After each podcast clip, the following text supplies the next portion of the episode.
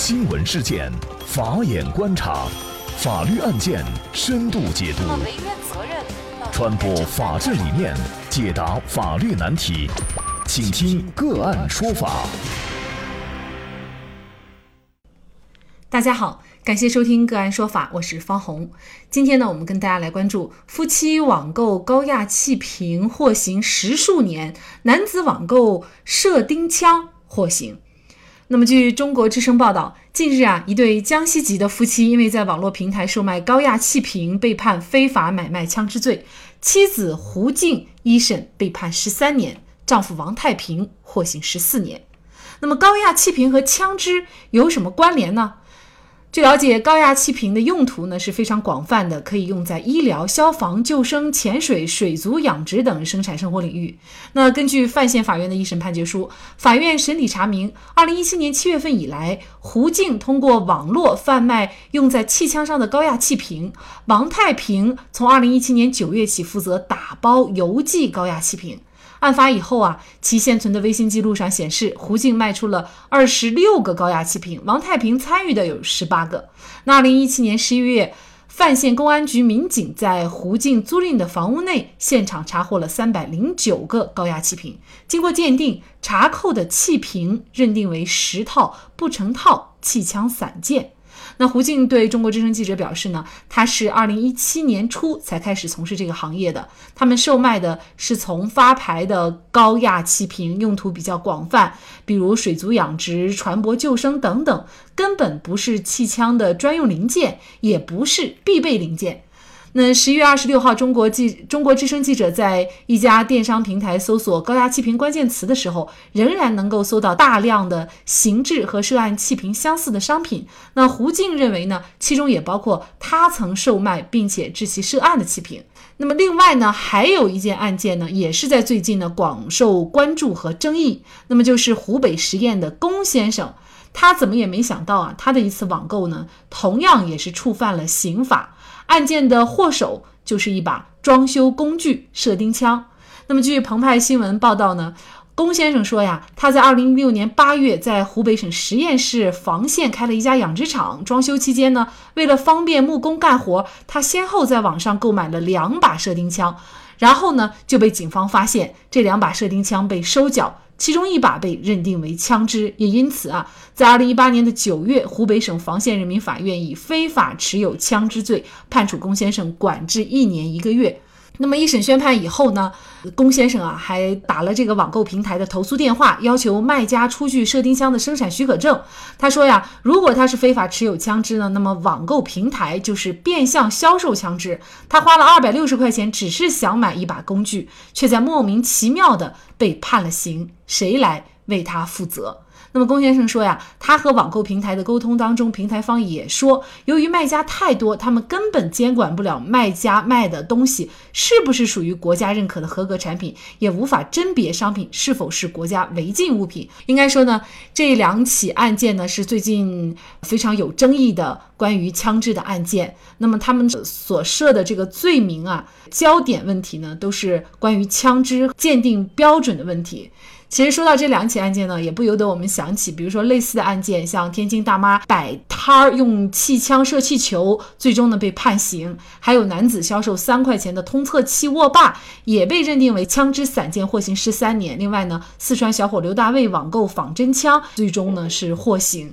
综合这么多案件哈，我们大家可能会觉得特别疑惑：本案当中高压气瓶居然被认定为枪支散件，作为装修工具的射钉枪也被认定为枪支。我们在这里呢，可能一系列的疑惑的问题啊，今天就邀请北京理工大学法学院教授、著名的刑辩律师，同时呢也是多起枪支案件的辩护律师徐鑫，跟我们一起来聊一下。徐老师您好。呃，你好。感谢徐老师。说到这些案件呢，大家就特别疑惑，就是法律上到底怎么来认定枪支？那么这个标准是怎么定的呢？呃，目前法律关于枪支的界定包括两个方面，一方面呢是以枪口比动能超过一点八焦耳每平方厘米作为一个枪支认定的概念，那么另外呢就有今天提到的气瓶变真枪案这样一个所谓的枪支散件认定为枪支的案件。那么这样一个枪支认定标准规定于最高人民法院关于审理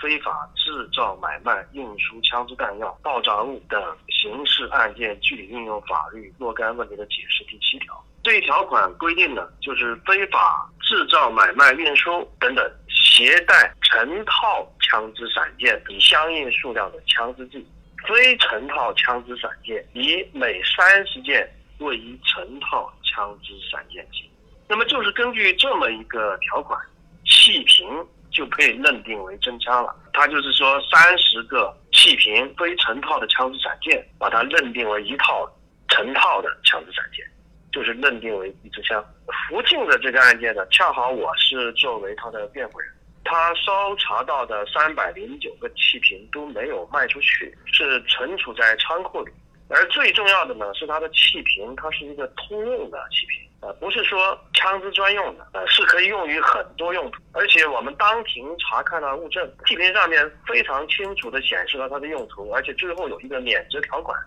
也就是说，购买者用于非法用途是和出售者是无关的，啊，和生产者是无关的。那么这样的一个案件的话，我们认为是比较荒唐。那么这样的荒唐就体现在关于枪支认定标准中，将非成套枪支散件认定为枪支的荒唐性。那么其实我们很多人并不知道高压气瓶呢会成为这个枪支散件，在自己都不知道高压气瓶是枪支散件的情况下，怎么还会获罪呢？也就是他主观上是不知情的呀。也就是说，他认为胡静啊，他们是有主观故意的。那么这样一种主观故意认定当然是不恰当的，因为一般的人啊，包括我接触这个案件之前，都不会认为这样一种通用的气瓶就是枪支散件。那么同样，胡静、王太平他们也一直是供认自己不知道销售气瓶是违法的，而且。他在义乌卖这样一种气瓶的时候，义乌公安曾经到他们出租屋里面检查过几次，他还问过他们说这个违不违法？那么公安是跟他们说不违法，啊，所以一般的人不会知道它是枪支，啊，理论上没有主观故意是不能构成犯罪的，所以这是主观故意的推定是不能成立的，而且还有一个非常重要的一个法律原则叫做罪责自负原则。也就是每一个人他对自己的行为负责。那么胡静的行为是什么？啊，他是买卖气瓶，但是呢，有人买了他的气瓶去主张气枪，确实有这么一个人。那么这个案件就是因为这么一个人把胡静、王太平牵扯进来的。但是关键是卖气瓶的胡静、王太平，他不需要也不可能考察购买者的意图啊，任何。销售者他都没有这样的一个能力，也没有这个必要，因为气瓶是可以合法生产，也是可以合法销售的。包括昨天开庭，公安机关的一个鉴定人出庭作证，也说到了气瓶是可以合法呃生产和销售的。所以对于胡静他们来讲，没有办法考察买家用气瓶在做什么，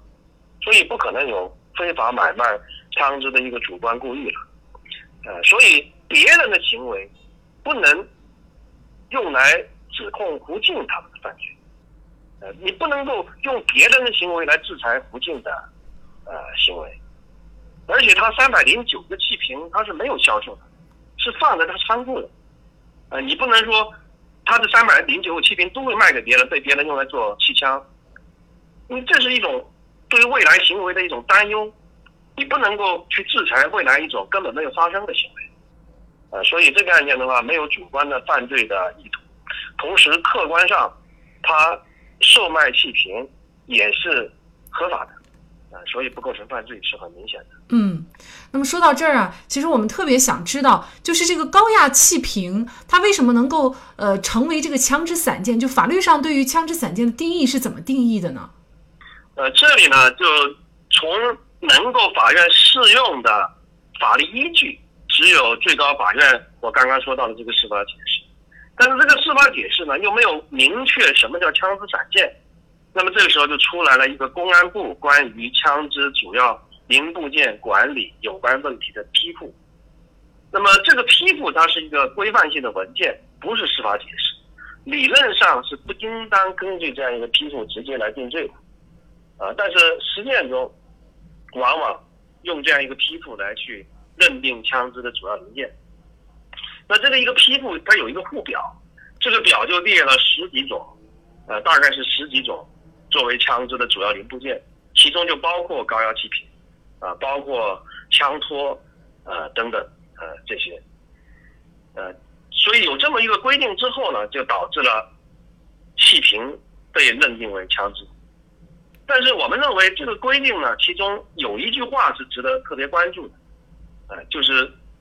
他非常明确的说到了枪支主要零部件的生产加工应当委托具有枪支制造资质的企业进行。那么也就是意味着对这样一个批复的解释理解。应当理解为具有枪支制造资质的企业生产的专用气瓶，才是批复认为的枪支主要零部件，而不是本案涉及的通用气瓶。呃，所以应当这么理解才是正确的。否则的话，它很多物品都有可能去用来制造枪支，那么这些物品都有可能会构成犯罪。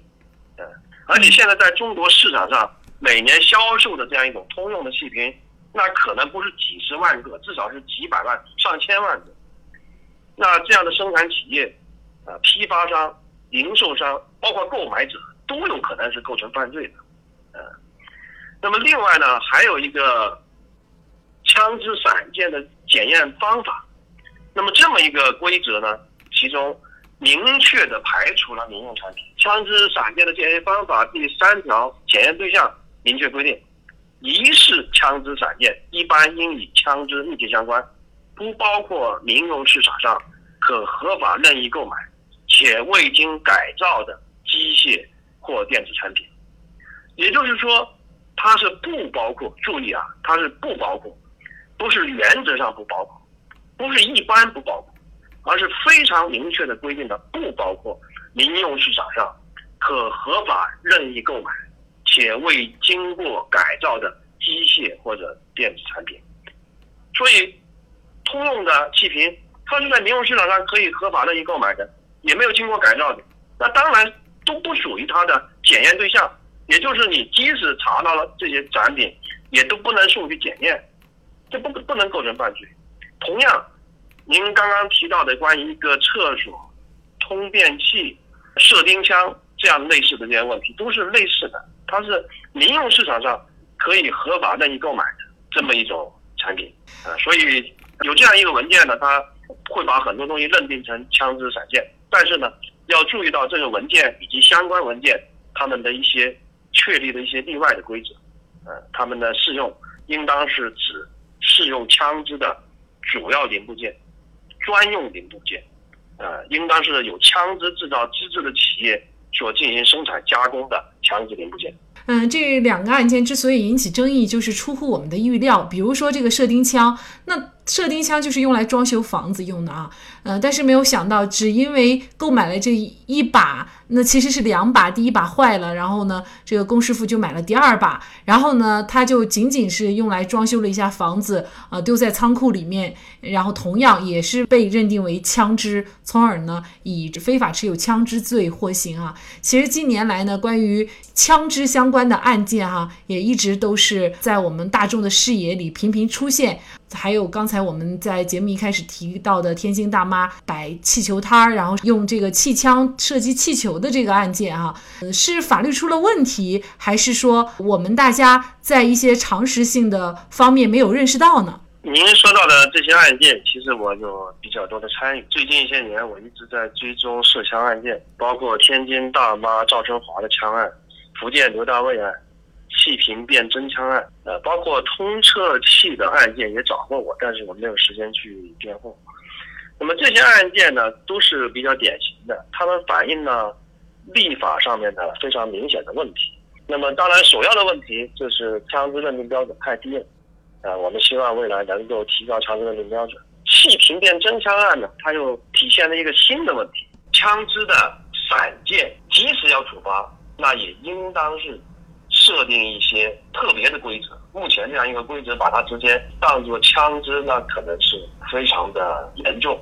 也超越民众的常识啊！你一千个气瓶都不会变成一支枪啊，它不是枪。从概念上来讲，它就是非常好理解的。气瓶就是气瓶，枪就是枪，完全是不一样的啊！所以我认为呢，这样的类似案件，它提出了一个法治完善的问题。我们希望能够个案推动法治。我是有一些建议，比如说呢，如果说这样一种非成套的枪支配件，即使要处罚的话，我认为都应当是单独的定级量刑，比方说叫做非法买卖枪支配件罪，而不是非法买卖枪支罪，应该是这么来处理才比较恰当。那么第二呢，就是这些配件如果要折算，要折算的话，必须要非常明确的规定，只有专用的。枪支零部件才可以折算为成套的枪支产件，啊，如果有其他通用用途的产品是不应当折算的。那么第三呢，就是如果是仿真枪的配件，理论上是不应当折算，呃，因为仿真枪并不是真正的枪支零配件。那么如果在我们国家你一定要打击的话，至少它的计算标准应当区别于真枪配件的折合标准，并且这些配件要能够。制成的枪支应当符合刑法意义上的枪支的标准，才应才可以予以处罚，呃，否则一些类似的，像气瓶呀、弹簧呀、活塞呀、呃气阀呀，那些国家允许生产、允许公开销售、日常用途非常广泛的这么一些呃产品，如果仅仅因为个别人用之制作气枪，就把它归归纳为枪支零部件。他就无疑像是设置了法律坏法律陷阱，那么很多人就有可能因此根本就不知道怎么回事，就犯了罪，就犯了重罪。那么弃平案就是这样，呃，两口子为了生活，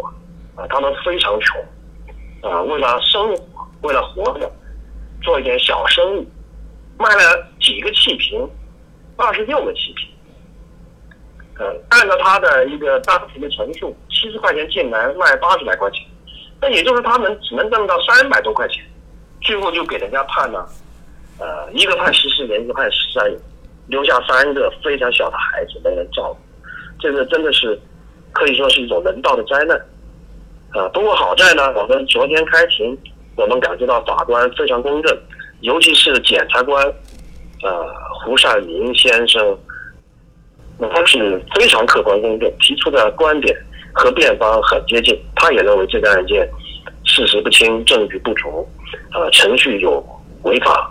啊，应当发回重审或者依法改判。